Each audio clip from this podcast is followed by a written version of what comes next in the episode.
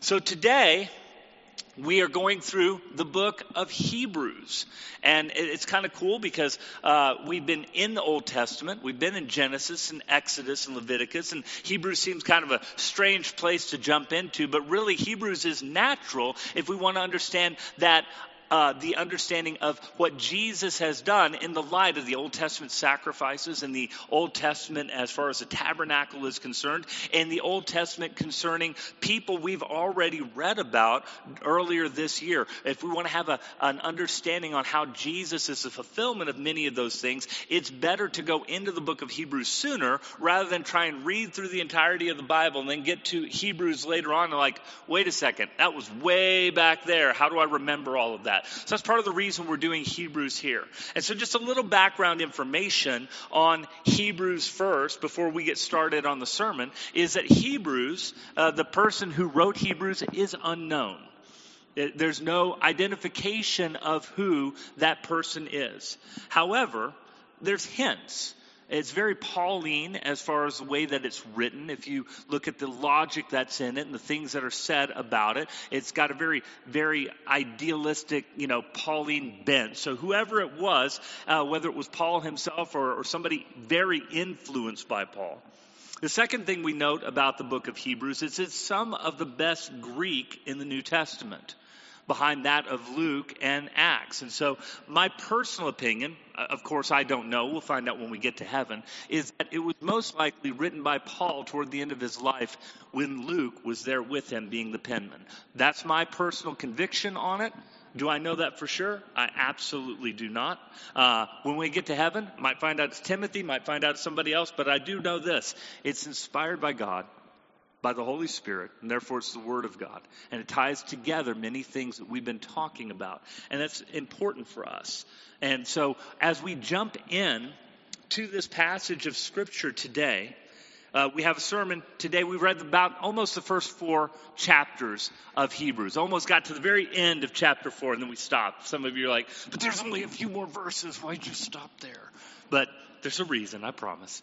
Um, so we, we got through the first four chapters, and today's sermon is called Greater Than. Greater Than.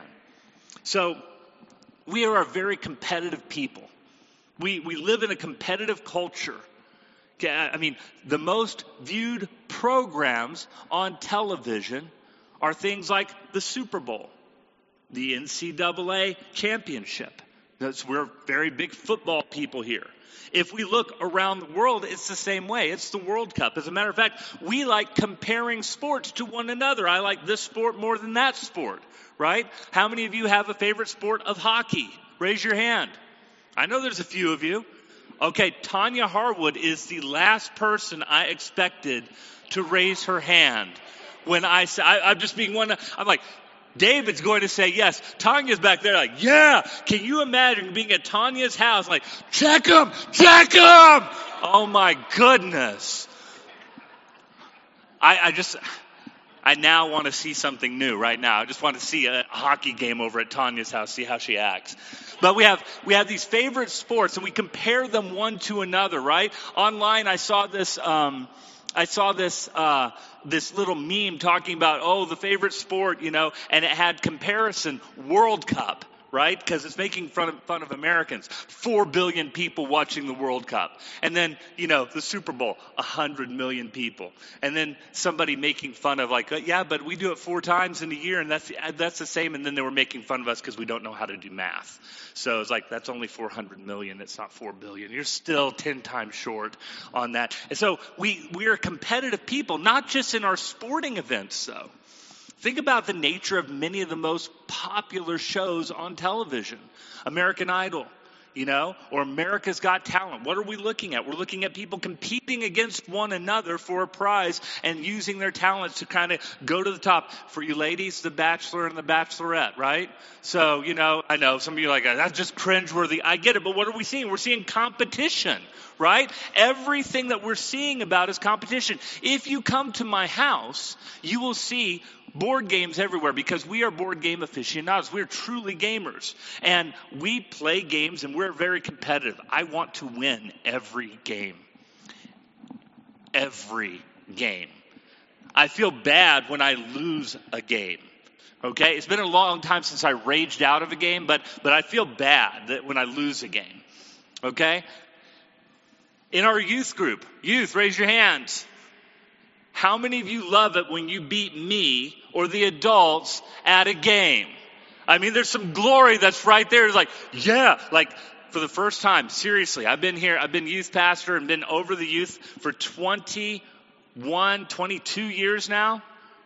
They have never, ever, when we've played capture the, uh, when we played refugee, found the, uh, found the thing twice and they did it and they were so happy. They're like, we found it both times. Yeah! Never has happened before. Never. They're, they're so proud of that. That happened recently. It will never happen again.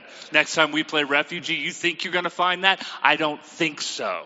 There's no chance. Zero. I'm just telling you right now. We are a competitive people. If you've been around me any period of time, you know my favorite sport is college football. You know my favorite team is uh, the Clemson Tigers. Yeah, I could say it and you guys could say it in your sleep. So if we were to start talking about favorite teams of all time, like if, if you thought the best college football team of all time, I'm going to stake my flag on the 2018 Clemson Tigers and tell you, prove me wrong. And all of these things are good debates, right? Right? They're, they're fun because we're competitive people. We live in a competitive society. We look for those awards, don't we? In all of those things. Everything that I just mentioned, though, every one of those things were about things that really, in the end, don't matter a whole lot, right? Television ratings, you know, the person we're pulling for on America's Got Talent, who's going to win in, you know, the FIFA World Cup or the Super Bowl or the NCAA championships or who's your favorite team. All of those things are fun little debates. But if we change the category from that of sports or entertainment or just in general life to that of religion, somehow the stakes get a little bit higher. Because that which is purported from those things the idea of eternal life, the absolvement of our sins, everything else, that, that becomes a bigger deal, doesn't it? Even within the Jewish people, they were building up for themselves people within their midst and, and beings within their midst that have a certain amount of authority like I follow these people. It would make its way into the Christian church. You know, in First Corinthians, there was this whole argument concerning I follow Paul and I follow Apollos and I follow Peter and I follow Jesus. They were starting to compete concerning who's the greater voices. There, there's a place in which competition can have a very bad connotation when it comes to the state of your and my condition before God and the state of our souls before Him and who we're following to help us in our condition. And so when we get into the first four chapters of Hebrews, what we see is we start to see these comparisons these comparisons that are brought up of four specific types of beings, and I say beings on purpose because it's not just people we're talking about here that are compared in these four chapters. I don't know if you caught it or not as we read it together. The first one is the prophets. We have the prophets. The second one is the angels. They're mentioned in these passages as well. The third one is Moses. And the fourth one is Joshua.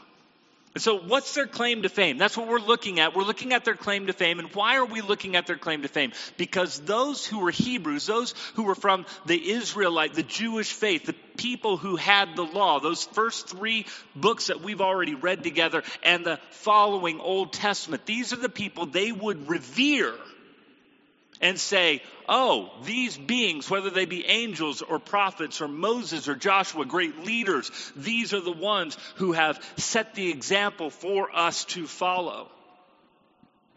And the point of the writer of Hebrews is to say they pale into comparison for somebody else.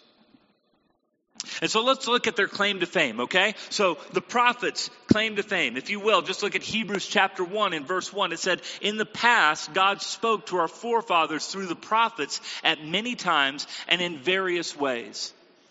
The prophets were the messengers of God. They were sent by God to give messages to enforce the covenantal relationship of the people of Israel. If you guys will remember, last week we talked about the blessings and the curses that are found at the end of Leviticus chapter 26. We read through all of them. Well, the prophets would come along and their, their proclamations would either be that of blessing if the people of Israel were being obedient to God and there would be encouragement for that, or there would be blessing of the punishments that were going to come, that God was going to send punishments, sometimes very specifically about peoples and other things that were going to happen as a result of their disobedience enforcing this covenant, or it would be a proclamation of the future promise that God had given Abraham and others in the past that somebody was going to come. And this was the role of the prophets to be this mouthpiece of God coming forth. And this is their claim to fame. The second one are the angels. And so if we look at the end of chapter 1, going into the beginning of chapter 2, it says this, starting in verse 14, it says, Are not all angels ministering spirits sent to serve those who will inherit salvation? We must pay more careful attention, therefore, to what we've heard, so that we do not drift away. For if the message spoken by angels was binding, and every violation and disobedience received its just punishment, how shall we escape if we ignore such a great salvation? And so there's a comparison here, and we'll reveal the comparison later, but the comparison is this here are the angels' claim to fame. They are ministering spirits to serve those inheriting salvation whose message was binding. And we've already seen some of that take place. If you'll remember going back to uh, Genesis and we look at the, uh, the angels who went to Sodom and Gomorrah, we see them going into that city, not just for judgment, but to save those who were marked for salvation, bringing out Lot and his family and saying, flee, go away from this place because the Lord is going to destroy this place and we can't do anything until you are safely away.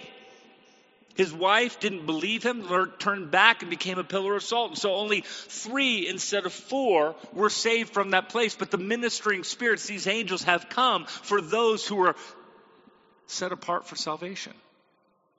Ministering spirits. And yet, we also see the other side, those who are disobedient. We see terrible things happen. That's their claim to fame. And what about Moses? Let's take a look.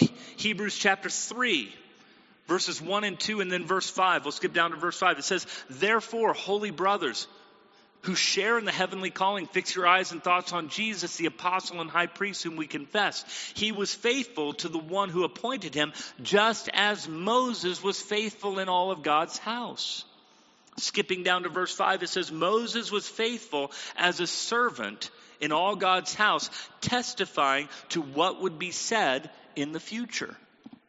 So Moses is a faithful servant of God, testifying in God's house all the things that are going to happen in the future. What all has Moses done? Of course, we've read through the Exodus so far. He's delivered the he's God's person to deliver the people from Israel out of the bondage of slavery from Egypt all of these miracles walking along that he has established for the people of Israel a nation through these people. This wandering, this is amazing things. When you talk about Moses, you were talking about somebody who is looked upon like, wow, I mean, how great is Moses? Can you imagine the arguments that come among the Jewish culture about the greatest people? Moses is definitely up there, right? For the things that he's done. And then we have this reference to Joshua. And it's really an interesting reference because it seems like it's just kind of thrown in there. God is talking about a rest for God's people. And in the middle of all of this, we see this, this kind of thrown in in Hebrews chapter 4, starting in verse 6. It says this It still remains that some will enter that rest. And those who formerly had the gospel preached to them did not go in because of their disobedience. Therefore, God again has set a certain day, calling it today, when a long time later he spoke through the prophet, through David, as it was said before, today if you hear his voice, do not harden your hearts. For if Joshua had given them rest, God would not have spoken later about another day. And you're wondering at this point, if you're, if you're reading through Hebrews, some of you maybe this week were like, wait a second, why did you just throw Joshua in there? Joshua just got thrown in there, and I don't even know why Joshua was thrown in there. Well, to know why Joshua was thrown in there is to know his claim to fame. Joshua is the one by which the people of Israel entered the promised land. This is the land of promise, the one that God had promised them. Here, I'm going to take you out of this land to a land flowing with milk and honey. Moses didn't do that. Joshua did. And Joshua walks into that place, and guess what? There's still no rest because this isn't the final place. If it were just a matter of getting to the promised land, like Joshua, oh, I made us there. So these are their claims to fame. All of them. And yet, they pale in comparison to Jesus. Jesus is greater than all of these. And, and I love because here at the very beginning, of the book of Hebrews, the writer pays no attention to like building tension or anything like that. Like, who's this person going to be? He begins with the thesis. This is what it's all about. Everything you think beforehand pales into comparison about what I'm going to share with you. And in these first three verses of the scripture, of the book of Hebrews, I'm going to share with you why Jesus is better than everybody. Let's take a look at it together real quick. Read it as a whole, and we're going to break it down because there's so much in just these three verses to really understand what's being said, that's being unpacked throughout this letter to the Hebrews. Verse 1, it says, In the past, God spoke to our forefathers through the prophets and many times in, and in various ways. But in these last days, He has spoken to us by His Son whom he appointed heir of all things, and through whom he made the universe. The Son is the radiance of God's glory and the exact representation of His being, sustaining all things by His powerful word. And after He had provided purification for sins, He sat down at the right hand of the majesty in heaven. Verse 4 goes on to say, it says, So he then he became as much superior to the angels as the name he has inherited is superior to them. And we begin to see how Jesus is so much greater. We read this, it's like, it's like reading the ending of your book first, right? This, this is a thriller. This is an amazing thing. I don't know who's your favorite author. You know, you know what I'm saying? I'll just throw some out there. John Grisham like that. I wonder what happened. You just open page one and it ends with, this is how the trial ended. And you read the whole thing, it's like, oh, that wasn't like that, that wasn't lying to us. That was telling us the truth. I, I don't know if that was a cliffhanger or if that was a good thing to know that uh, here's how the trial ended and I got the answer at the end and I see all of this. I read, I, do I really want to read a book like that? Maybe if we want to be held in suspense, we do. But if we want to know the answer to why Jesus is greater than all of those things, then I want to know first. Because I already have my arguments for the other people, right? It's, it's kind of like my sports team. I, I can tell you 10 ways why my sports team is better. So you're going to lead in with why yours is better or why this is better, why there's this objective thing here first. I'm starting with this. I'm going to build my case so that you can see how much greater Jesus is to all of these. Whether we're talking prophets or angels or Moses or Joshua, it makes no difference. Jesus is greater. And here's why. I'm going to give you this really succinct statement right here, and ain't nobody else going to measure up to that. Nobody. So let's take a look, because my hope today, in this brief time that we have together, is to open our eyes if we've forgotten how great our God is. Open our eyes to the greatness of Jesus. Open our eyes to realize He truly is greater than anything else around us. Because guess what? We forget. You and I forget at times. And other things compete for that attention. So my, my prayer is by unpacking this, we rediscover the greatness of Jesus in our lives as revealed in Scripture because that's who He is. So go with me on this journey together. Hebrews chapter 1 and verse 2 as we begin to break down this little passage of Scripture. But in these last days, He has spoken to us by His Son, whom He appointed heir of all things. We're going to stop right there. He's the heir of all things. Everything that we see in all creation is God's. He's the heir. Right? And where do we see this at? Well, we see it in a lot of different places, but I'm just going to give little snippets of places we can find in the Bible where we go there. So at the rising of Jesus from the dead, at the end of Matthew's gospel, we're given the Great Commission, and a lot of us know what the Great Commission says, but the Great Commission oftentimes many people will quote beginning in verse 19 Go therefore and make disciples of all nations. But there's actually a statement that's so very important that happens that precedes that one found in verse 18. So Matthew chapter 28 and verse 18 says this And Jesus said to them, All authority in heaven and on earth has been given to me. I want you to think about that for just a moment. All authority in heaven and on earth has been given me. This precedes the Great Commission. Why can we go out and do the Great Commission? Therefore, go and make disciples of all nations, baptizing them in the name of the Father, Son, and Holy Spirit, and teaching them to obey everything I've commanded you. And surely I am with you always, even to the very end of the age. Why is that important? Why should we go out and make disciples? Why should we go? Those are hard things to do. Why? Because all authority in heaven and earth has been given to Jesus. That's how we can do it with confidence.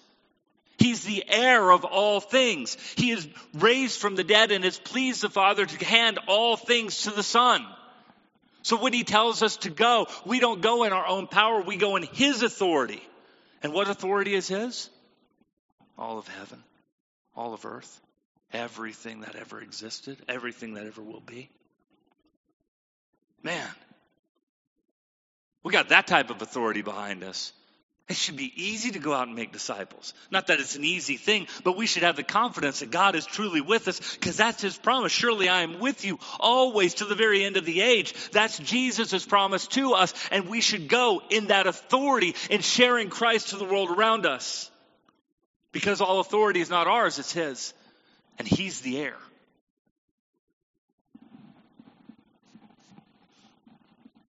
Continuing Hebrews chapter 1 verse 2 it says this and through him, who, through whom he made the universe. I mean, some of the bylines in Scripture just blow my mind sometimes, right? This is like a partial sentence, right? I should be able to just talk about this over and over and over again. Through Jesus, the universe, everything that has been made was made through Jesus. Think about that for just a moment. I always think about Hebrew, uh, not Hebrews, but Genesis. You go to day four, God spends so much time on the sun and the moon, and then it says, and he made the stars.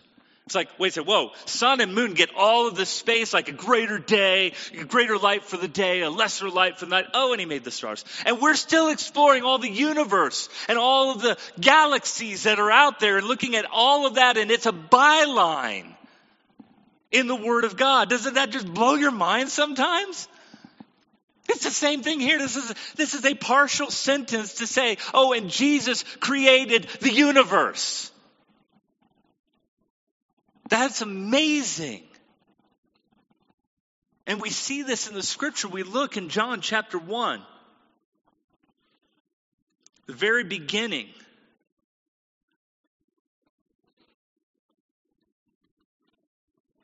In the beginning was the Word and the Word was with God, and the Word was God. He was with God in the beginning, and through him all things were made. And without him, nothing was made that has been made. And if we read on through the verse 18, we find out that the Word is Jesus. There's been nothing that has not that has been made that he did not make. He made it all. He was with God in the beginning. So when we go back and read Genesis chapter 1, from the very beginning, it says, In the beginning, God created the heavens and the earth. Anything that has been made, Jesus has made. He is with God in the beginning. And now the earth was formless and empty, and darkness was over the surface of the deep, and the Spirit of God was hovering over the waters. We see the triune God, the Father, the Son, the Holy Spirit, all together in the work of creation, right there from the very beginning. Jesus was there. And Jesus created all things. And so when the Word says, let there be light, Jesus is there and all things are created through him. All things. Everything, even that byline, and he created the stars. That's Jesus. It's the Father, it's the Son, it's the Holy Spirit. They're all there in the triune nature of God, creating all things. Are you beginning to see the magnitude of who this Jesus is that you and I get to serve?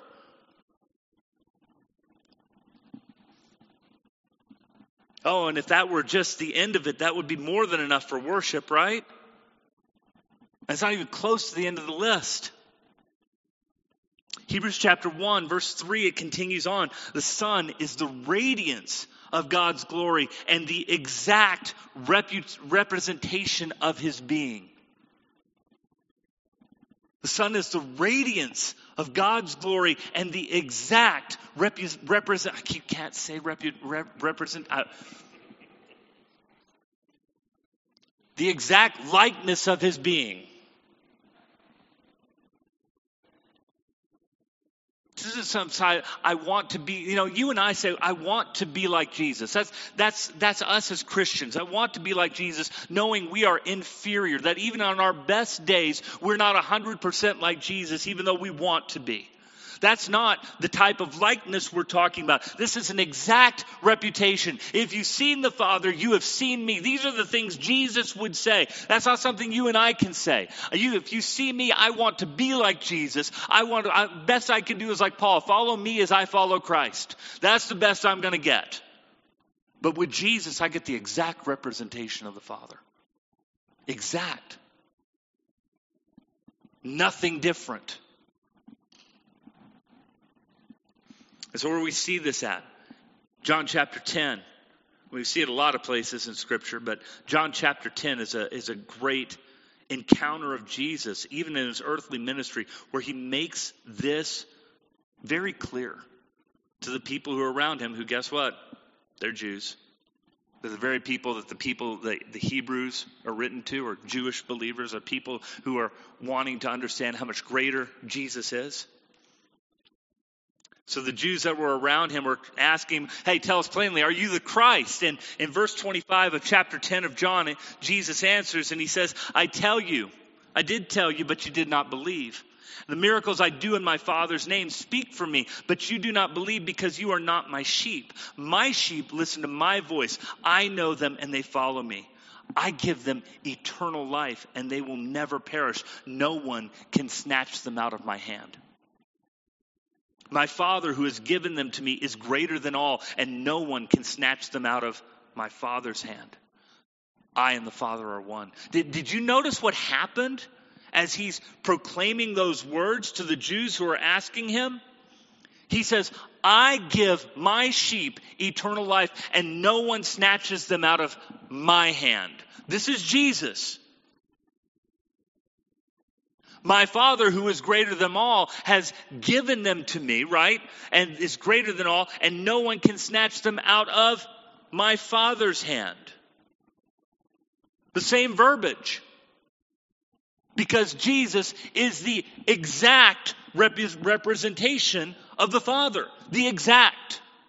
Not some carbon copy. Not some imperfect, you know, flawed individual who's trying to be like the other. No, Jesus is the exact representation. And so what happened as a result of that?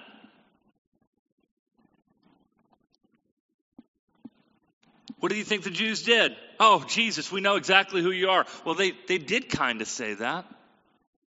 Just not quite in the way that Jesus, probably Jesus expected it, but maybe not as his disciples and other people expected. It says, again, the Jews picked up stones to stone him, but Jesus said to him, I've shown you many great miracles from the Father. For which of these do you stone me? We're not stoning you for any of these, replied the Jews, but for blasphemy because you, a mere man, claim to be God. You know why? Because he's the exact representation of the Father. He and the Father are one. That, that's just an amazing thing. If you've seen me, you've seen the Father. Man, we see this all throughout the Gospel of John that, that Jesus is imploring them to realize that He is, in very nature, God.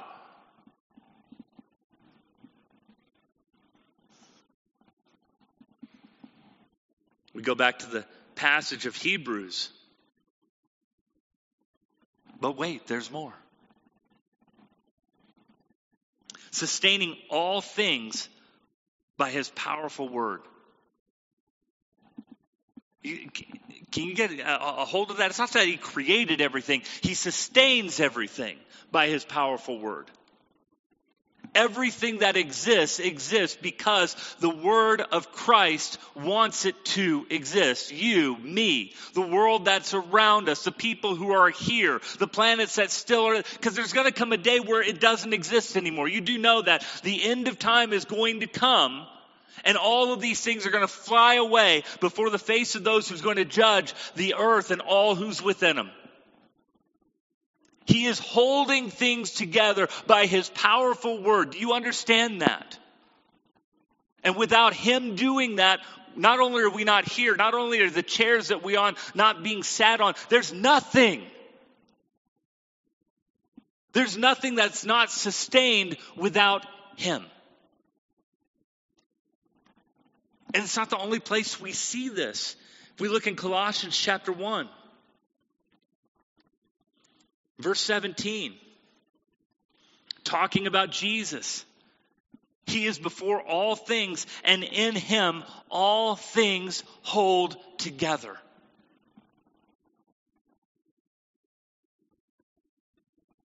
Everything. He's the image and glory of God.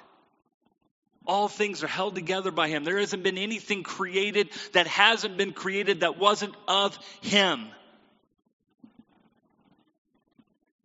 He's the heir of all things. And it's not just that. I mean, all of those things talked about the nature of who Jesus is. I mean, think about that. That's, that's an awesome nature. Man, it blows away any prophet or angel or amazing leader, doesn't it? What's Moses got to hold, you know, the candle to Jesus? Sorry, nothing. How about Joshua? How about the prophets? How about the angels in heaven? No, all things were created by him. He holds all things together, including the angels, including the prophets, including Moses, including Joshua, including you and me together by his powerful word. And if that wasn't enough, continuing on in verse 3 of Hebrews, after he had provided purification of sins, he provided for you and me the purification of sins. That God, that Jesus, that's what he's done everything that we've read about in the Old Testament concerning the sacrificial system that was pointing to a day that someday this will no longer need to be. Jesus is the one it points to who provides the, the purification for sins for you and me. We read this in, in Romans chapter 5. And Paul puts it so eloquently, and yet at the same time, helps us to recognize how powerless we are in helping ourselves out of the situation we got ourselves into. You see, at just the right time, verse 6, when we were still powerless, Christ died for the ungodly. Very rarely will anyone die for a righteous man, though for a good man, someone might possibly dare to die. But God demonstrates his own love for us in this. While we were still sinners, Christ died for us. And since we've now been justified by his blood, how much more shall we be saved from God's wrath through him? For if, when we were God's enemies, we were reconciled to him through the death of his son, how much more, having been reconciled, shall we be saved through his life? The purification for sins for you and me comes from, by the being who created all things, who holds all things together, who is the heir of all things, who sustains all things by his living words, who is the image of the invisible God, the exact representation of his being, and he's the one who died for you and me.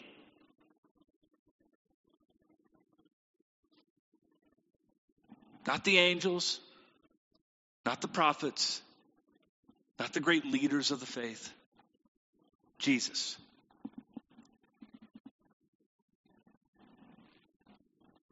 Finally, the last part of that verse in Hebrews chapter 1, verse 3. He sat down at the right hand of the majesty in heaven. It's a place of authority, power, rulership, heirship. That's where the right hand is. The one who receives all things. That's what this is reserved for. Everybody understood this in the Jewish culture. This is why Jesus uses it to refer to himself. The, see, the original prophecy comes from Psalm 110 in verse 1. It's a psalm of David. Let's take a look at it real quick.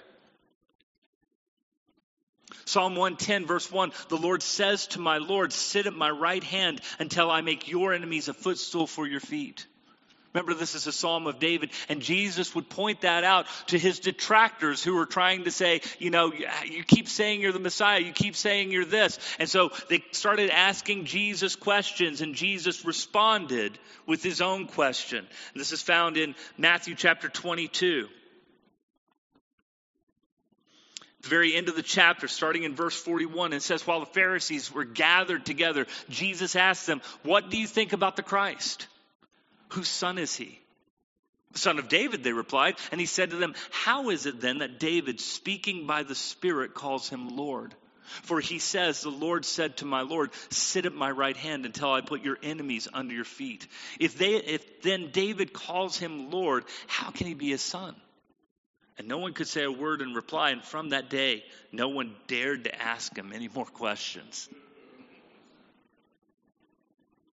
See, the problem with asking Jesus questions is the questions end up being answered toward pointing to Him as Messiah, as Lord, as Savior, as the Son of God, as the heir of all things, as the creator of all things, as the sustainer of all things, as the one who would purify us from our sin and on our righteousness, though we were enemies of God. This is the Jesus we serve. Man, amen, right? And we forget that. We forget that because everything in this world tries to compete with that. I'm sorry. Your World Series is not near as exciting as Jesus. I'm sorry. Your accolades are not as exciting as what Jesus has done for you. I'm, I'm sorry. It doesn't matter your status, your wealth, whatever it is you're working toward to this in this world. It doesn't matter. It doesn't matter who you idolize because if it's not Jesus, it's less than him because he's greater than them all. He's proved it because he's the exact image of God. And this is why the writer of Hebrews leads with this because he doesn't want them to forget who it is they're worshiping. You and me, same way. Same way. We forget. We get caught up in all the euphoria of everything else. And we forget what is valuable because Jesus deems it valuable, because He made it valuable, because He created it to be valuable, because all things are created by Him and for Him. He's the heir of all things. Do you guys realize what that means? To be co-heirs with Christ is to be with Him forever because He wants to sustain us forever because of His sacrifice, the purification of sins for all of the things that we did wrong. How could we not serve and be passionate about a God who has done that for us? See, that's why these, there's these condensed statements or mantras or, or, you know, creeds, if you will, that are from the early church in these small passages of scripture to remind us in a very short period, these succinct statements to help us realize and remember how great Jesus is because we're easy to forget. In Hebrews chapter 1, 1 through 3, at the very beginning is one of these. I want to read a few others as we're kind of closing out this time because I want you to be reminded I want you to be reminded of the greatness of God and what He's done for us, and not to think that things of this world, all these accolades, whatever it may be, people we idolize, positions, power, money, whatever it is, pales into comparison, for Jesus is greater than all of that, and we need to value Him that way. Colossians chapter 1 verses 15 through 20. Another one of these creeds, another one of these passages that packs so much in just a small bit, reiterates many of the same things we've just read. He is the image of the invisible God, the firstborn over all creation. For by him all things were created, things in heaven and on earth, visible and invisible, whether thrones or powers or rulers or authorities. All things were created by him and for him. He is before all things, and in him all things hold together. And he is the head of the body, the church. He is the beginning and the firstborn from among the dead so that in everything he might have the supremacy. For God was pleased to have all of his fullness dwell in him, and through him to reconcile to himself all things, whether things on earth or things in heaven, by making peace through his blood shed on the cross. Philippians chapter 2, verses 5 through 11.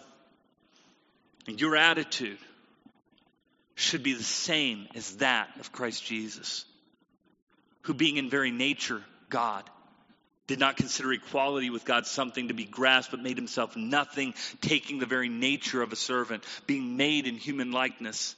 And being found in appearance as men, he humbled himself and became obedient to death, even death on a cross. Therefore, God exalted him to the highest place and gave him the name that is above every name at the name of Jesus, every knee should bow in heaven and on earth and under the earth, and every tongue confess that Jesus Christ is Lord to the glory of God the Father. You know, that is why the name of Jesus is greater than any other. That, that is why we worship him. That is why he's the only hope for this world. Did you stand with me?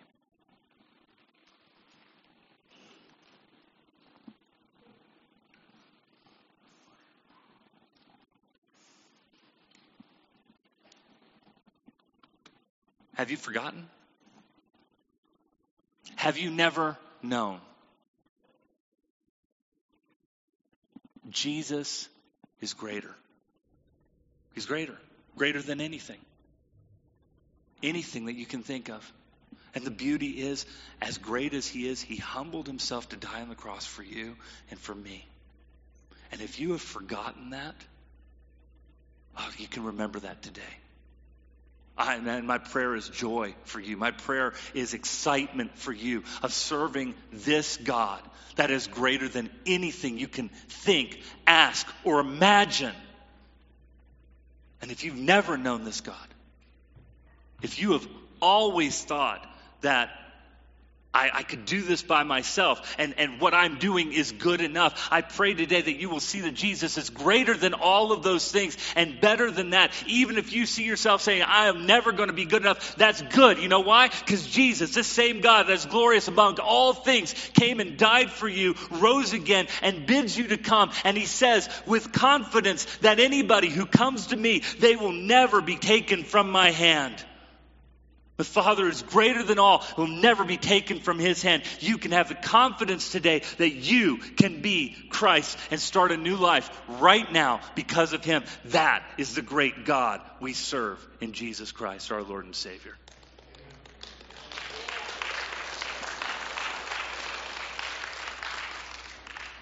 If you want to start anew, we're going to invite you to come up front. We have our we're going to have our elders up front. We're going to have our prayer warriors up front to hear just to pray for you. Maybe even pray for one another. I will tell our prayer warriors, I'll tell elders every time, we're not immune. We need that regeneration. We need to remember ourselves these things that we often forget that Jesus is so great to serve.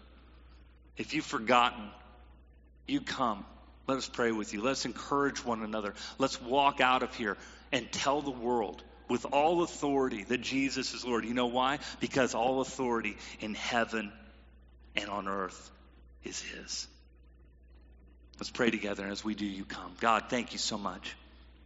name of Jesus, we thank you for this day. We thank you for the reminder as we begin this study in the book of Hebrews that Jesus is greater, that he's greater than angels, that he's greater than prophets, he's greater than great leaders, he's greater than any of our dreams and aspirations because all things are his. And thank you, O oh Lord.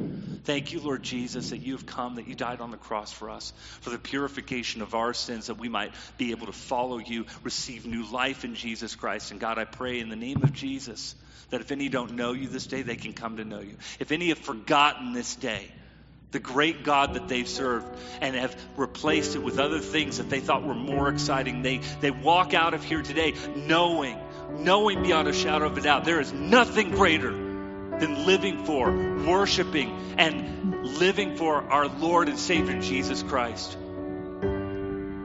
All things are yours, O oh Lord. Thank you, O oh God, that you sustain us. Help us to live for you, to go out, to make disciples, Lord, and to fulfill your great commission because you're with us, and all authority in heaven and on earth is yours. In Jesus' name.